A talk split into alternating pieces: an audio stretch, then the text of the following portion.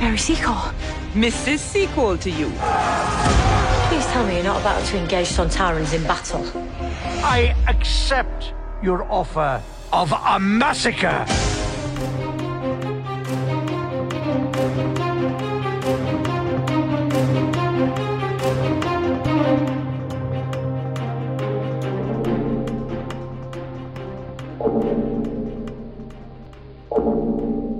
Discussing Network presents Discussing Who, a Doctor Who podcast.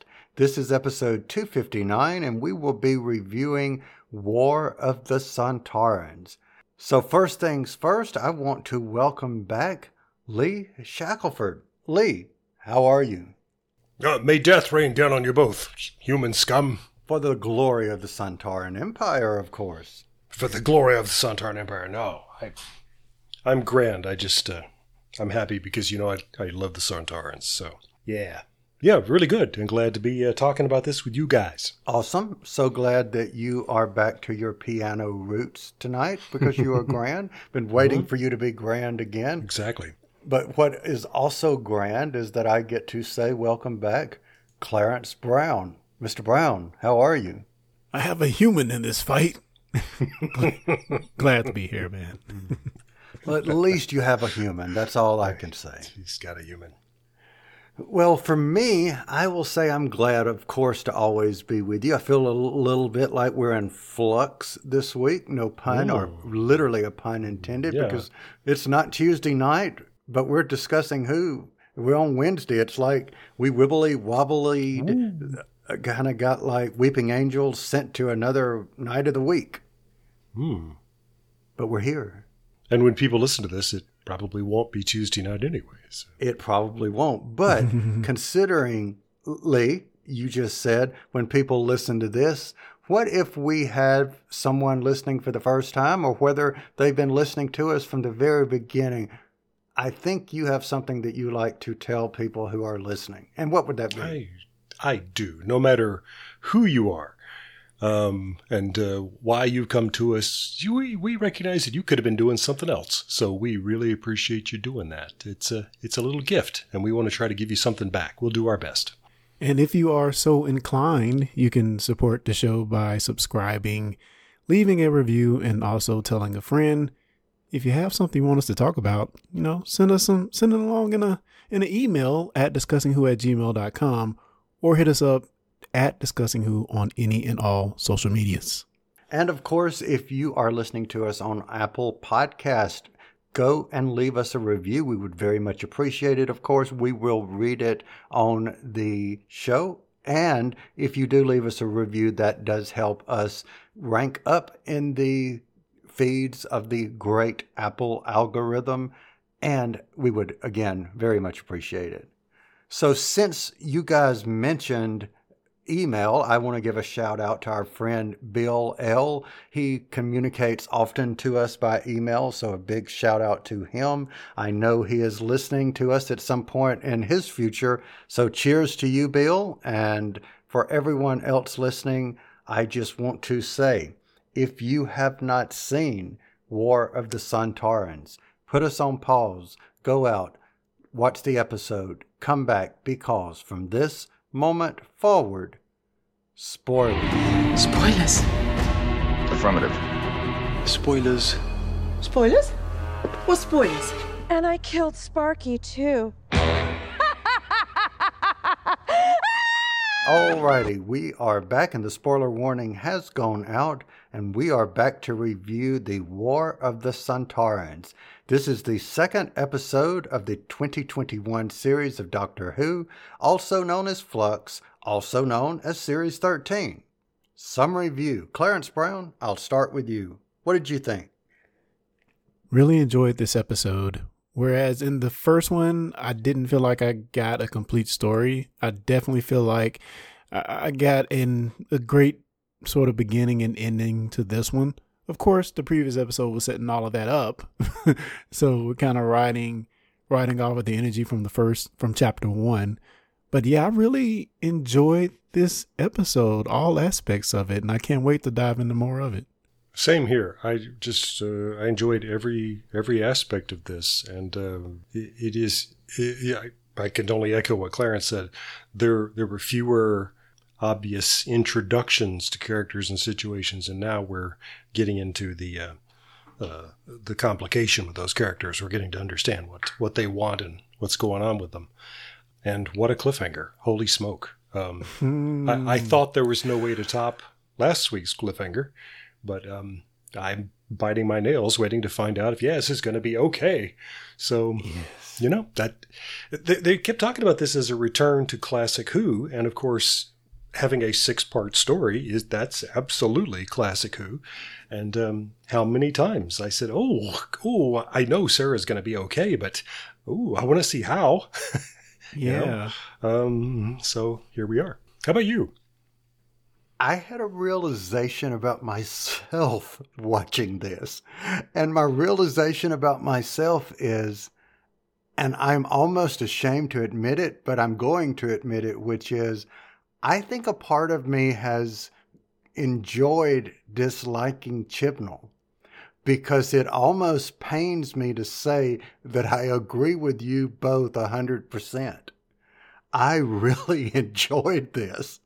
And I think there's some little voice inside my head that's saying, Kyle, you're not supposed to like this, but I really, really, really liked it.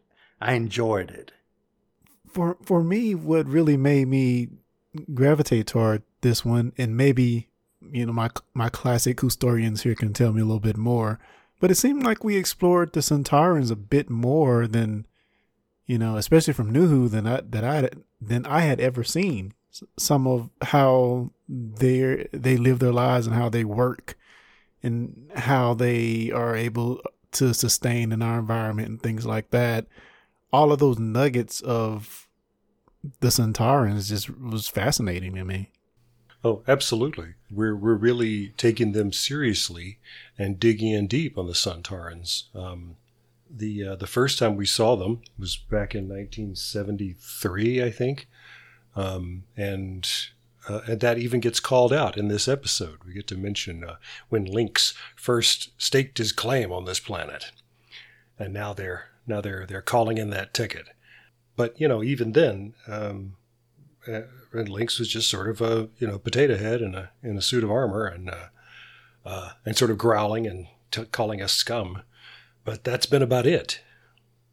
But that little glimpse of um, um, one of our own, a, a Sontaran that we've we've really sort of feel like we've gotten to know, watching him get gunned down by his superior, and apparently that's what you do.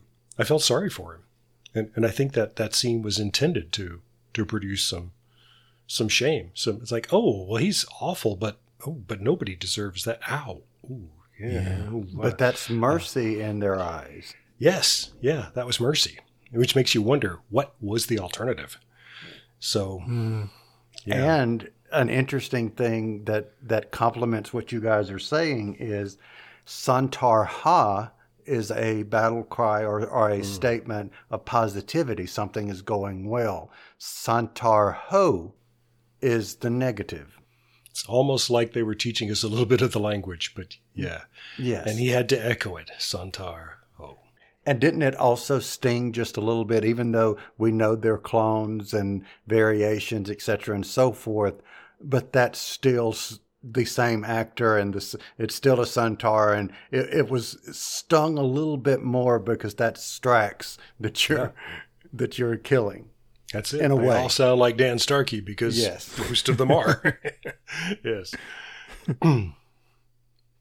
it's like all those lizard women we meet. They they all seem to yeah. uncannily resemble Neve McIntosh. Yes, but, but very brilliantly. By the way, absolutely. And this is maybe the only thing that I had a negative for with the Sontarans.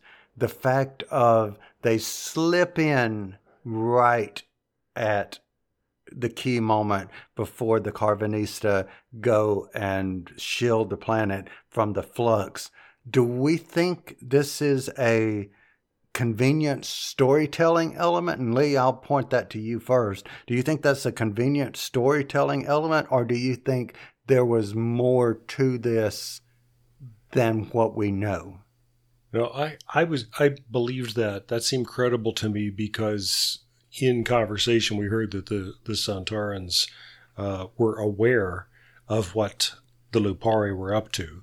They're aware of the flux, and so they they were able to take advantage. And you know, uh, if you're a warrior race, you got to be opportunistic. They're uh, if they're going to swarm like insects, they, they look for a weakness, and they so they they knew that weakness existed, and they were able to, to take advantage of it. It's it made sense to me.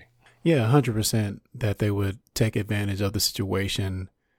Now, I may be a little bit confused on some of the timing. Did they know the Karvanista and his people would be able to protect the planet so they can execute their plan?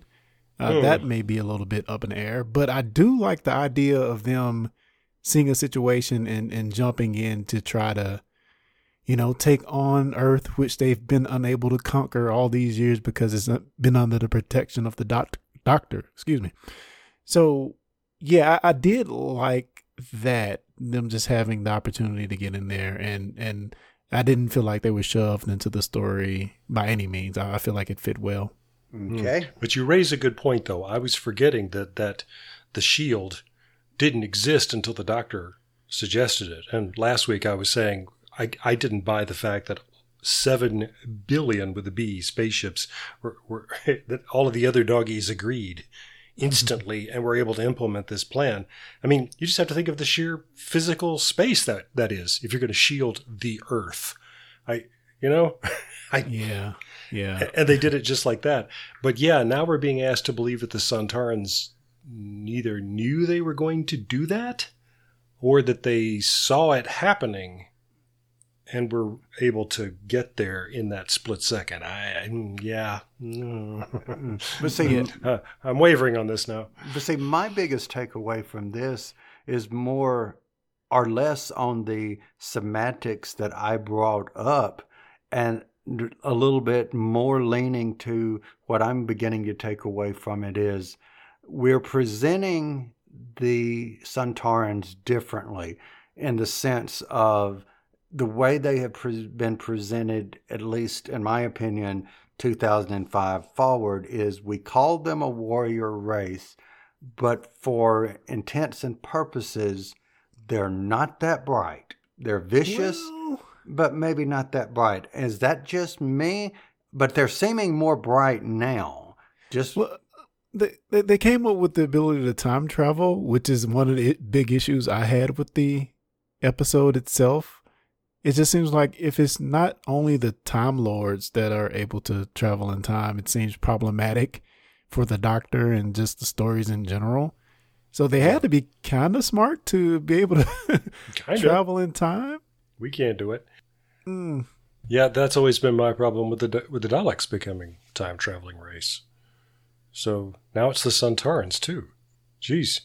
that makes me wonder is someone going out and populating people with the ability to travel through time. So Well, we do have the anchor of this episode being the Time Planet. And Yeah. excuse me for forgetting the name. So maybe it all It's ties called in. time. yeah, you didn't forget. No. So, so, so maybe everything ties into them having the ability to time travel. Maybe all of that is going to tie in later and it'll make more sense. I like it. I hope that's mm, it. Yeah.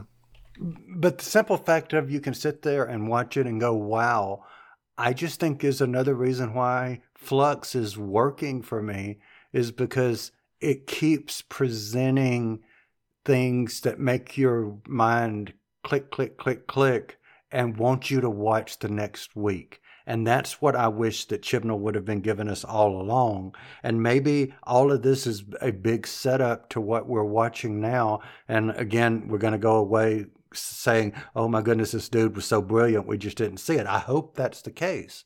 But I'm just enjoying this. All right, so let me ask you guys a question. We meet Dan's mom and dad. Do we like meeting his family? Was it too much? Was it was it just the right amount? What are you thinking, Lee? Why don't you take this first? Um, but I liked them, and I, I'm glad that they were out meeting the Sontarans hand to hand. It reminded me of, um, you know, it's what Jackie Tyler would do. So, uh, talk about calling back to earlier in the the new Who.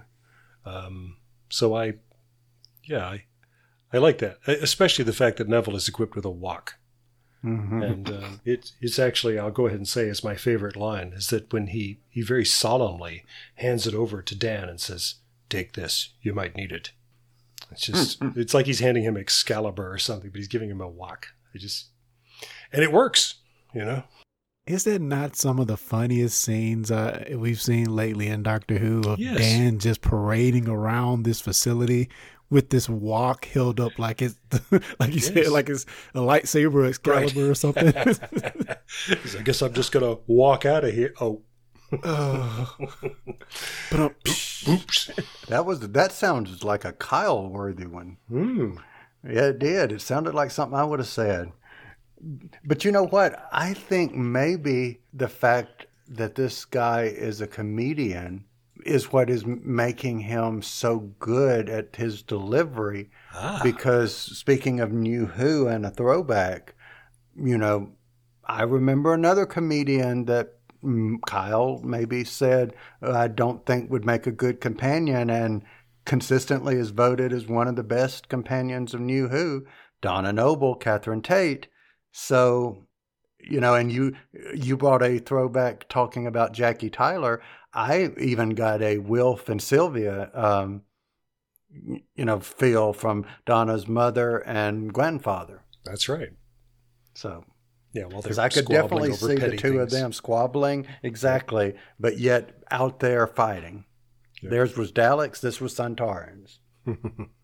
what do we think about seeing the return of the Karvanista, seeing the dog back in the fight, so to speak? what do we think about seeing him return? And Clarence, why don't you take this first? What did you think about seeing him return? well, thank God he did return. Uh, we wouldn't have any more Dan. That's true. For some reason, Karvanista and, and Dan just work together. Um, it's it's the banter back and forth. Uh, they've formed this. I guess they always had it, if you believe Karvanista, but they they have this bond that is it, that you can very much tell on screen, to where even when they're bickering and throwing one-liners back and forth, jabs back and forth, you could tell there there's a love that is formed mm-hmm. between the two, and know, I just thought any moment with those two on screen was just real fun. And now they're the protectors of Earth to, until the Doctor gets back. So I guess so. What do you hmm. think, Lee? Oh no, Dan went off with the doctor, but yes, so they were left uh, to Karvanista by himself. But yeah, uh, yeah, yeah. But in that moment, uh, just exactly what you're saying, and I really, really love this moment, is that as Dan walks away, he says, "Hope I never see you again." Yeah, the feeling's mutual. Karvanista says, and then Dan looks back, gives him a little nod, and Karvanista nods back, like, "Yeah, I got you." Which is Yeah, so cool. I just, it's it's so uh, eloquent that that silence, little gesture, really nice. And good acting. So good That's it. That's acting, man. Yes. and and in the moment when they had just got out of the water, and you have a soggy dog here. I'm not supposed to be buying this, but it just it works for some reason. It And- just really works. And it's not corny, even though it is. Well, Yeah. and, It doesn't come across as corny. and and we can love it even though Star Wars fans may be howling at the fact that these guys are cornered inside the ship, and so uh, Karvanista shoots a hole in the wall, and they go out through the garbage chute. yeah, It's like, wait a minute, I've seen this before. Yeah, and I love it. Like, how did he? How did he know that that hole was? Th- uh, Yeah, whatever. Well, I just realized I made a mistake earlier. I was calling the race Karvanista. The the race I remember now are the Lupari. Lipari. the Karvanista is the name of this particular Lupari, but it is Lupari. I, so correcting myself there.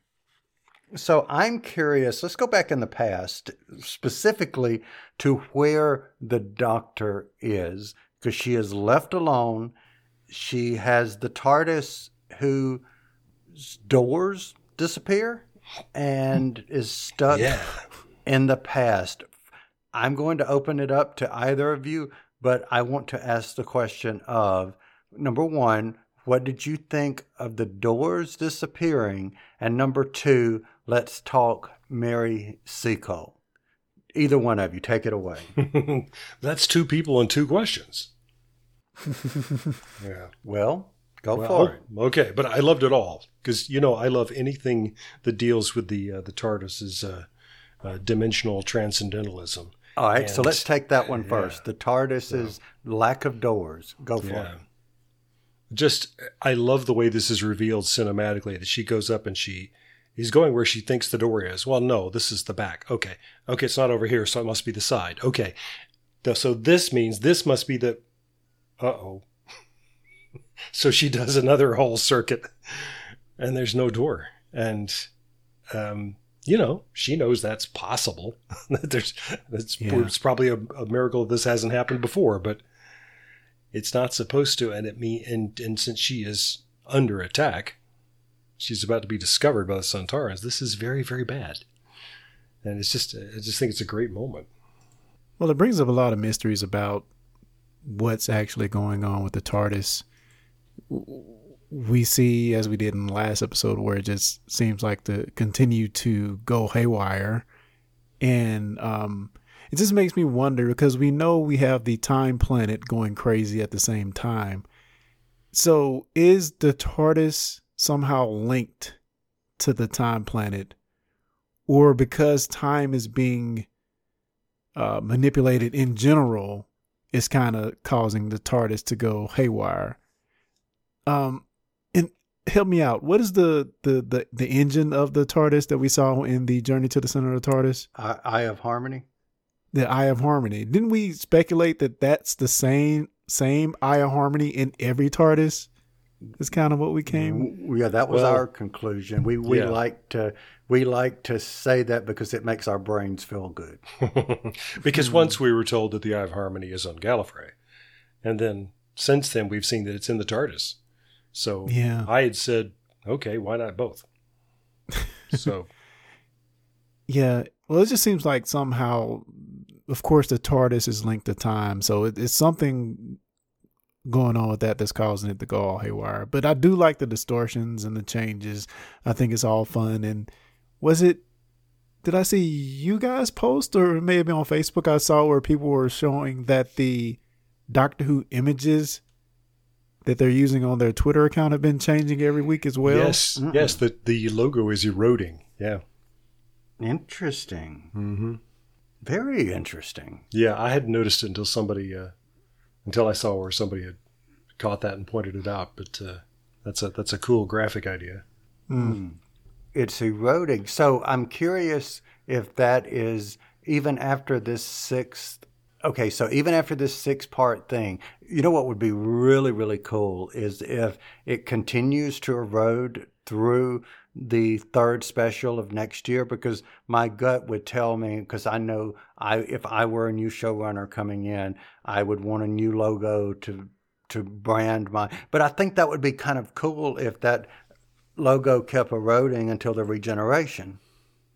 Mm-hmm. I just think yeah, that would, that would be, cool. yeah. Mm-hmm. All right, so let's switch over to Mary, Mary Seacole. And Clarence, I'll let you start first.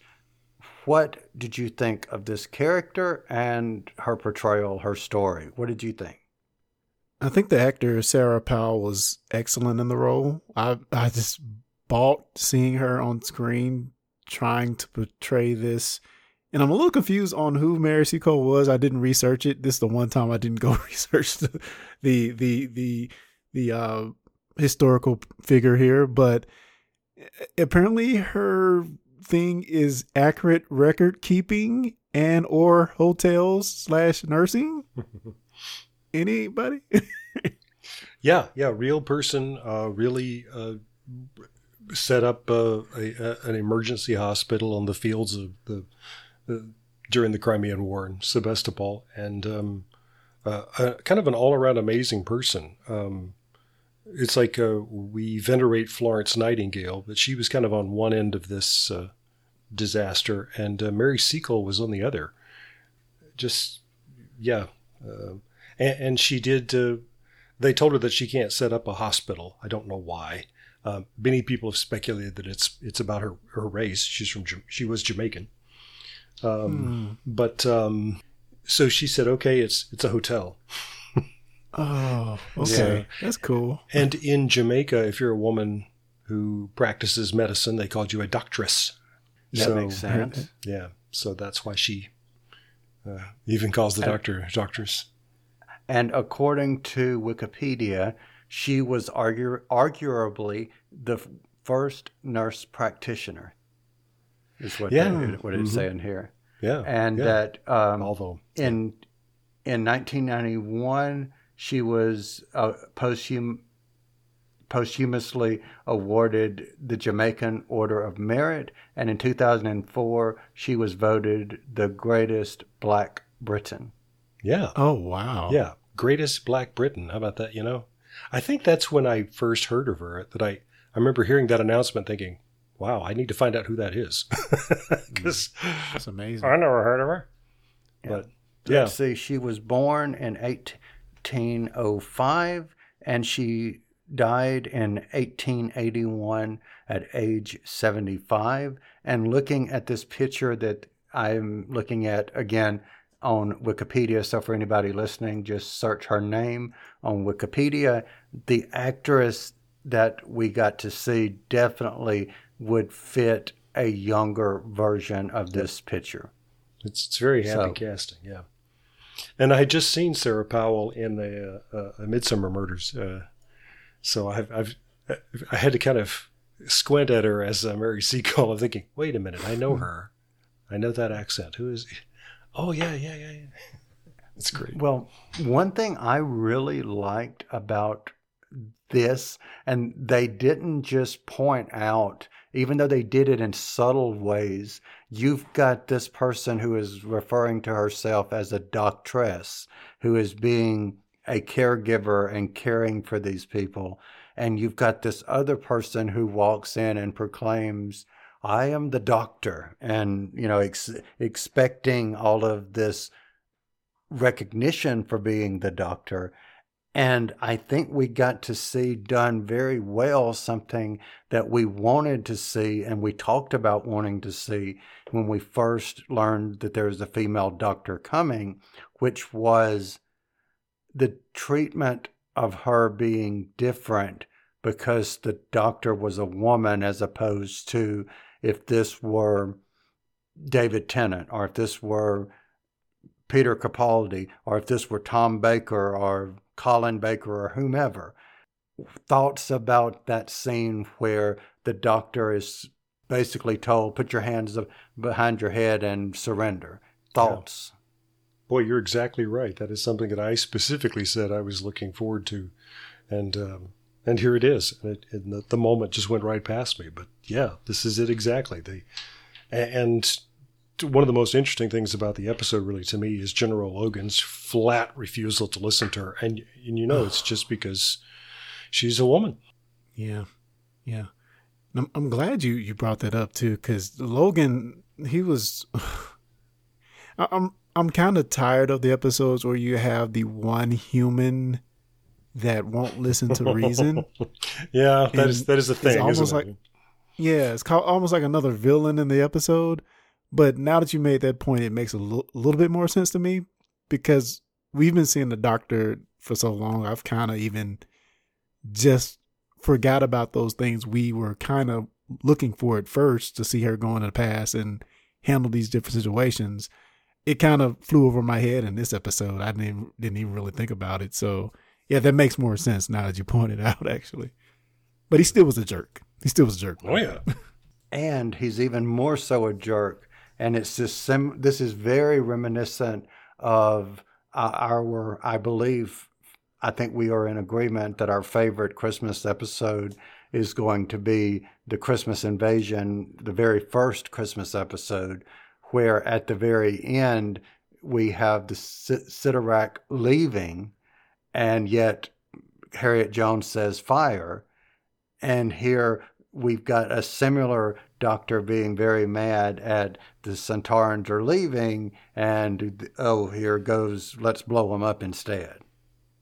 Yep. And um, serious spoiler for a classic uh, series episode, but um, I always remember that there was this sort of shaky truce between the Third Doctor and Brigadier Lethbridge Stewart uh, because they were, were always at odds about how to deal with foes, and um, the Doctor makes a truce with the the Silurians and everything is going to be fine. The Silurians are going to go back underground, and uh, you know the doctor takes his leave, and Brigadier orders a his men to a unit to open fire on them to blow up the caverns. Mm. And mm. yeah, it's because we have to make sure. So you know, in all three cases, you want to say, well, they're they're just doing their jobs, but their jobs hmm. stink. Isn't that the first? That's the, that's with the third Doctor, right? Yeah. That I believe, my friend, is the very first story you and I reviewed together on Podshot. It was one of the Silurian stories that. Yeah, I can't remember if that's in Sea Devils. We got a 50 50 chance. Right, yeah. I think. exactly. It's one of them. All right. So, real quick before we moved on, I was reading this and I think it's worth mentioning because it's just a cool tie in. Mary's mother was actually nicknamed because she was a healer too. Her mother was nicknamed, not just called a doctress, but she was nicknamed the doctress. I just think that's a cool tie-in for bringing cool. this character in, and there's someone that was called the Doctor, the Doctor per se, in her family. So before we run out of time, or before time unravels, let's talk about the planet of time. This is where Yaz has been sent to. We've been talking about where uh, we've been talking about where Dan had been sent to, but Yaz got sent to the planet Time, as so was Vinder sent to Time. Did either of you, because I'll go ahead and answer my own question, did either of you feel like some sparks flew a little bit when Vinder met Yaz, or was I reading more into it than what was there? Thoughts? Um, not not really for me. Uh, I just thought it was. I feel like Yaz has always been kind of charismatic. Uh, I even felt that with her and Ryan that they could have possibly had a spark, but not necessarily for me. Mm. Lee, what about you? I, I felt more like the editing was trying to lead us that way than anything in performance. So I, I gotta say, I, I sort of wonder what is what was going on with Mandip Gill while they're shooting parts of this episode because uh, it's not good. Some of her line readings are just very odd. I thought, and hmm. so I I just kept thinking, wow, who, who who's playing Yasmin this week? Because uh, look at it again and, and see. It's like she's been well, told to, to, look at the camera and say her lines, and she's she's doing that. Hmm. I need to go back and look at the delivery. I do feel like in those scenes at the temple, she was, you know, as she looked at her hand and had the "What would the doctor do?" written down. I feel like she shifted a little bit in the way she was portraying her character I thought it was just her trying to act more like the doctor, but but maybe it was just a change in how she was. Um, maybe it's bad acting. I don't know. Yeah, it's one of the two. yeah, I, I I don't want to say it was bad acting. I'm going to say it was maybe bad directing. If there if there was, I want to go back again. I've only seen it once, so definitely want to see it again.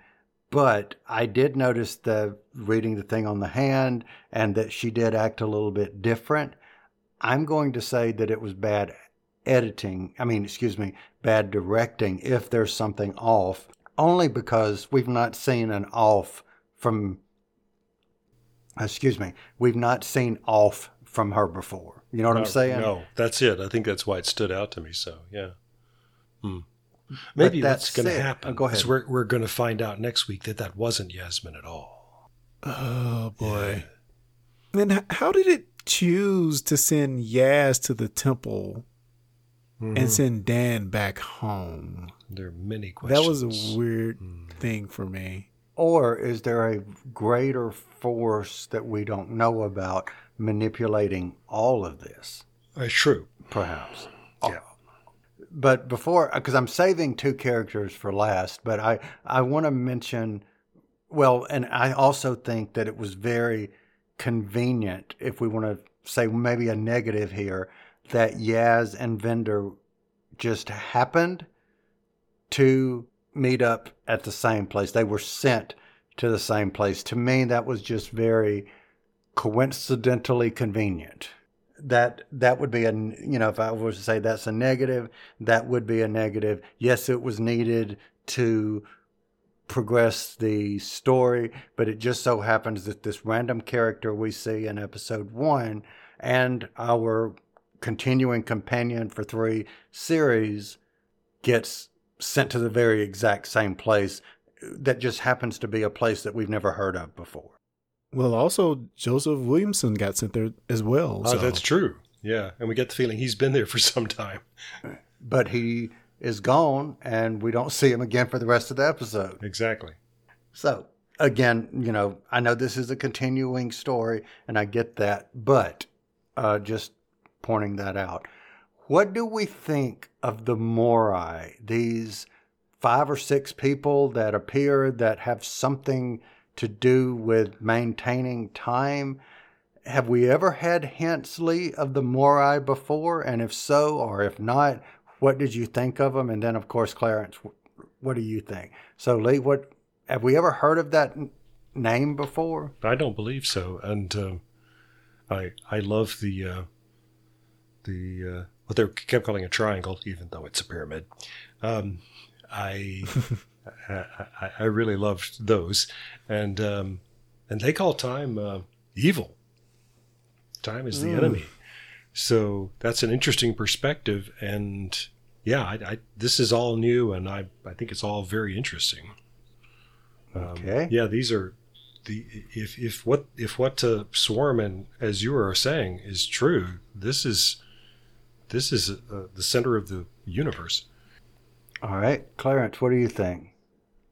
Uh, kind of the same uh, on, on what Lee said. I really not a lot for me to take away from it. I mean, because we just kind of get on the surface level of what they are and what the temple is. So, um, I don't know. Just waiting to see more on that one. Yeah, but I do love the look of them and that they they're invisible until somebody steps up onto the platform, and then we and then we learn that that's why somebody was being brought there was because Swarm and Azure have been quantum locked out of there, Azure says after last time. Mm-hmm. So they need somebody else to, to turn the thing on. But yeah.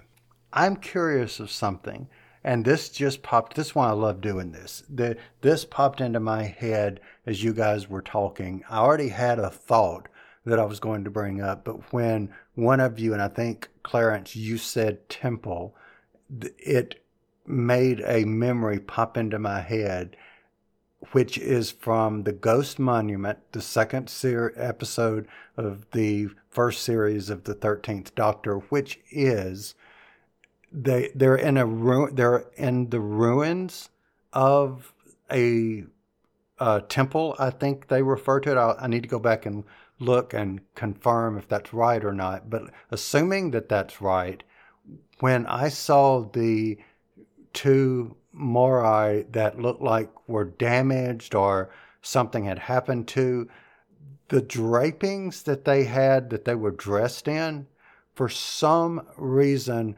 reminded me of those things that were in the desert that were coming alive that first uttered the timeless child. I wonder if that's connected to what we're seeing because something about that their dressing reminded me of those wrapped sheets that were floating around that were you know giving that it's hidden even from you thing. Hmm. May just me be me grasping No, at straws. no, I need to go back and look at that again. So let's get to the gem of this discussion because they look like gems. I'm curious to know after we've seen more of Swarm and Azure, what are your thoughts about them? Either one of you, take it away. It's interesting because they're they know the doctor's future. They know who Yaz is. So clearly they're going to have some altercation or run in in the future. And actually it reminded me a lot of River in some ways, the way the time is crossing. Even even Swarm says you think so linearly to to Yaz. And and he says, Why does the doctor choose you normal, uninteresting individuals or something to that effect? So it made me think I, the Swarm has to be close to the doctor in some way. It could be a previous life or I, I don't know. I, I just think some way that she, both of those guys are going to tie in really closely to the doctor's history or lineage or, or mm. something. or future. Or future, yeah. But it's clear that they know, or at least Swarm knows the doctor from the past. The part that she doesn't know uh, is is the impression that I get. Well, from, um, from Swarm's past, anyway or for at least from Swarm's past, which could be the Doctor's future and wibbly wobbly, heady hurdy. I mean, you know, um, here's my take: they're campy, they're extremely campy. I shouldn't like them, but I really, really like both of these characters. I don't know why. Maybe I just like over the top characters, but sometimes over the top I, I don't go for. But I really like the two of them for some reason. they brought Darkseid with them this time. Yeah. yes. yes, very much there. looked like Darkseid. But and what is that? Who is that? What yeah. is it? We don't. Yeah, the closest word that they can come up with that we can understand is passenger. uh, we'll find out. But but no, I'm with you, Kyle. I, after after saying last week that uh, uh, the the sort of um, mincing creep, the, uh, the the the debonair bad guy who you know who has all the power, um, just bores me. Uh, I found Swarm much more interesting in this episode, mm. and I and I can't really explain why. I think uh, I'm going to give you a maybe Ooh. of an explanation. I want to hear what you think, mm. which is and I think you may have said this to me one time. I was asking you about, you know, doing acting and the voice acting, etc. And, and I think I may have heard you say this, but if, if even if I didn't, I'm giving you credit for it. but I feel like they owned the characters so well, the actors portraying them, that they made them believable. They they embodied these characters, regardless of the fact that their teeth looked like jewels, they got stones sticking out of one of them's head or whatever. that that all didn't matter. They just were the characters that they were. They owned them and they made them believable. Yeah. That, that's mm-hmm. how that's how I that's how I feel like I'm accepting them is you you embodied these characters so well. Mm-hmm. Yeah, That's maybe maybe what I was saying I, I don't like about that uh, cartoon villain. Um, I mean, the only reason he isn't twisting his mustache is because he doesn't have one. um, but uh, and it would be made of yeah spider legs or something. But um, it. But yeah, I, th- I think maybe you're right. Is that it's easy for any actor to come to those lines and just sort of do that, uh, to to play that stereotype but now we're seeing how invested they are in the portrayal of these characters. They they're committed. This they're going all out with it. And you're right, it is big and it is campy, and uh, they know that their appearance shocks and horrifies other people, and they like it. You know. Yes. Uh, so they're so they're so they're playing with that, and that's uh, yeah, that that is a lot more interesting than just saying the lines and and the fact that we don't know anything about them, mm.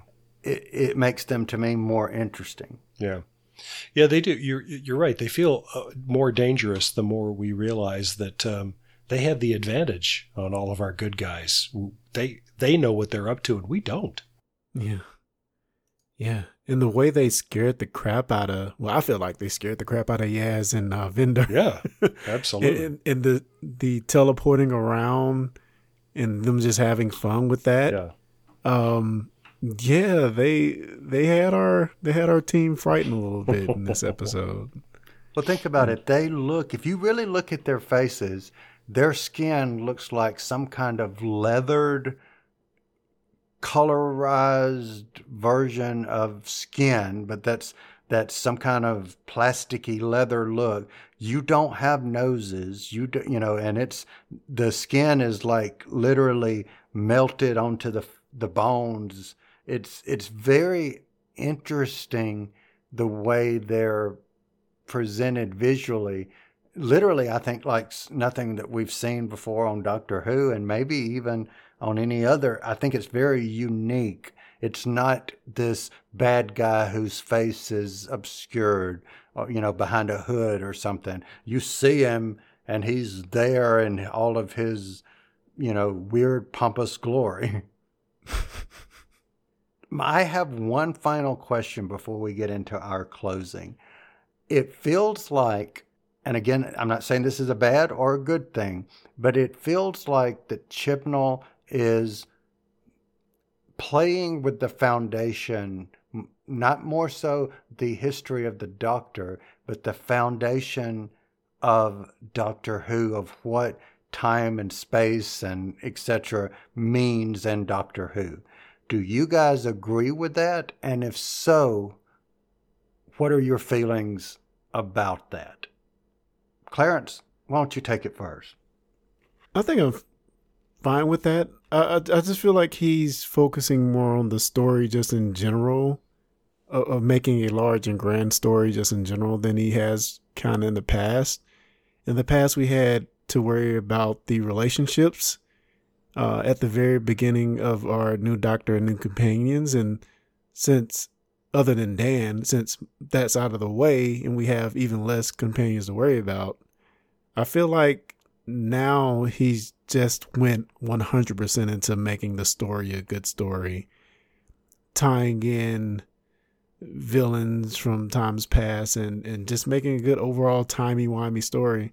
Now, as far as it playing with how we think of time in Doctor Who, yeah, I mean, just like we got the the big revelation of the Doctor in last season, it looks like he's setting up something that can shatter what we what we know of how time works in the world of Doctor Who. I don't know if that's a good thing or a bad thing, but it seems interesting at this point anyway. So, yeah. All right. Lee, what say ye? It is interesting to introduce uh, characters who believe that time is evil. Um, that's thought provoking, isn't it? Mm-hmm. Um, you may remember that one of the riddles that um, um, Bilbo and Gollum toss around in The Hobbit. Um, the I, I, can't remember the uh, the whole thing. I know friends who who can who can quote the, the whole riddle, but it be, but it begins this thing all thing devours, all things devours, and it and it goes on to list all the things that are destroyed by this thing, and the answer is time. So you know, from that point of view, yeah, you could argue time, time is not your friend. Um, so I, am interested. Is that are we going to make a more of a case for that? And is that how does that affect somebody for whom time you could say doesn't matter? The Time Lords can go back and forth through time, but they also age. They have experiences. They have things happen to them that that hurt them. You know that they carry pain inside them I mean, they're still subject to time like anybody else, in a way. uh, so, and, and they figured out a way to, to cheat the fact that eventually you're going to grow old and die, but you can only do it so many times. or so they say. Or so they say. And then your time's up.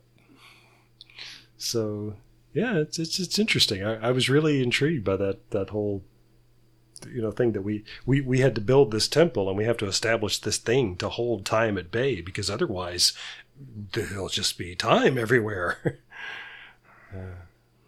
and which is something I guess our little feeble brains can't comprehend, at Hmm. least in my brain at this moment, is isn't time already everywhere? yeah, yeah. Isn't it You too know. late? Yeah. I mean, But then Swarm says Where this, this wouldn't be good for a TARDIS. Ugh.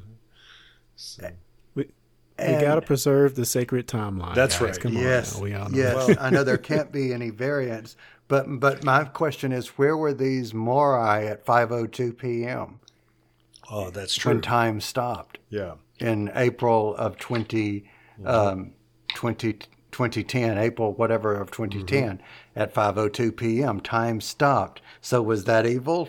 Was with the Morai on vacation? I don't hmm. know. No, that was the last time that Swarm and Azure were there. Ah, hmm. mm, there you go. But see, I think you you and your joke may have hit on where I was go- trying to go with this. So brilliant on your part, which was if this is adding, if this is explained in a way that adds to our thought of what Doctor Who time is, I'm all for it. You know, and Clarence, you said earlier, I don't know how, you know, others or you may feel about it, that my thought is if you add to it and embellish it and make it better, great. If you are rewriting what we already know and contradict it, then maybe I'm not going to like that. But if you can, in story, make the story still be there, but now I know because what I know is different, then yes. But I know that's just a perception filter in my own head, but that's my two cents. So, speaking of two cents, gentlemen, do you, either one of you, one or two, two cents, do either of you have any other things that we have not um, discussed that you wanted to bring up? we have to talk about this cliffhanger. And not since Peter Parker got dusted away was I like, you better not. You Yeah. better not have done that. And then we get the reveal. Oh, man. Yeah. Yeah, that one hurt. yeah. And uh, interestingly, they're both, that their finger snaps in both cases. At least they still had some of their sense because he has responded to the doctor, Yeah. telling the doctor that don't do Don't it. do it. Just, he's too powerful. Lee, thought? Oh, well, yeah, I'm, I'm, I'm very eager to, I hope she's going to be okay. And um, so we'll we'll see next time. Tune in tomorrow. Um, I, I if I had a quibble about this one, just like just like I didn't believe the creation of the Lupari shield, how how quickly that shone on screen to have happened. Um, I have a similar question about this one. Is that the Sontarans are they're not geniuses. We get that, but they are apparently a successful warrior race everywhere except on Earth. Um, but why would they make themselves so vulnerable by all returning to their ships at the same time? Yeah. It would. I, I, I think that that could have been handled so that we knew that they took two shifts so that they're covering each other. I don't know. It, I know. I know there's not a efficient in the and Empire. yeah. We do it all at one time. to do it all at once. Yeah. ho. Ha, Well- whatever. I, I like that. I mean, yeah. You want to say, well, warriors wouldn't do anything. It's just willingly stupid, would they? But of course, look at what Logan does in this episode. So yeah. Hmm. Good point. Good, good point. So yeah, we'll we'll, Yeah, we'll, we'll that- mark it up to hubris then. They yeah. Nobody will bother us. We're Sontaran. Suntara. Yeah, I agree that was horrible. And also, I found it weird that they went back from 2021, Dan's time, to go and infiltrate the Crimean War. But somehow Russia is already Sontaran territory on the map. Mhm. And they, I'm assuming they just got there. I don't know. That, that felt weird to me. They, uh, Mary Seacole doesn't even know who the Russians are. Yeah. Well, Uh, I- I'm assuming this was a little wibbly wobbly timey wiminess there. I'm assuming that when they're back in the past, what Dan, this is going to make your head hurt, what Dan and Karvanista are stopping in 2021 had already happened in time and they had gone to different points in time when the in when the doctor is with Mary, and that's how Russia had been replaced by Sontar, because they had already gone in the past at different points in the further past and changed the past, so that's why Sontar was there. yeah. And but they were there at that particular time because that dude wanted to ride, wanted to ride a horse. That's what I thought too at first, but he did say, or it was mentioned that this was the pilot try or the trial run and going in the past. So I, I don't know, I, I, but what you said totally makes sense though. Well, and the doctor tells Mary that she thinks that this must have, in in real time, on the sacred timeline, this must have happened fairly recently, because Mary and Logan still have trace memories of how things were before. Yes. Hmm. And there was at one point, especially in the very beginning of the episode, where it was like you could almost see them being rewritten a little bit. Huh. Like the, like they like they were saying something and like their face kind of just jumped a little bit uh, for a second, like there was Like, a no, that's hic- right. hiccup in time. Yeah. Hmm. But you know what is not a hiccup in time, which is the title for our next episode, which is Once, comma, Upon Time. I think that's an Interesting. interesting, name. Mhm. Lovely. Once Upon Time. It's So- probably the only reason why that planet is. We're saying that it's called time, is so we can make that joke. But yeah. Oh, now I just got what that means. ah, Ding, ding, ding, ding. Alrighty. Well, that means before I just obviously lose something else that quite that is quite obvious, let me say, Clarence Brown, what was your favorite quote? My favorite quote would be between uh, the Centaurs, Dan and Karvanista. The Sontaran says, Spying is an act of treason against Sontar. Dan, yeah, yeah, I heard all of this. Sontar, uh, troops, prepare for execution. Ready, aim. I don't think so. I still got a human in this fight. Love it. Love which it. tells us that on the Lupar home planet, that they actually uh, Half, half human. pit humans against each other in uh, savage fights. Rough, rough. Yeah. Just want to say. All right, Lee. Lee. Maybe they were taking their human out to have it groomed. I don't know. Uh, but before we take our humans out to have them groomed, Lee Shackelford, favorite quote. Take this in case you need it. Yeah. I just love it. All right. Mine, I've got to go back to Clarence. I've still got a dog in this. I mean, I've still got a human in this fight. I think that that is cool. All right. Next one, next one, next one, which is favorite scene.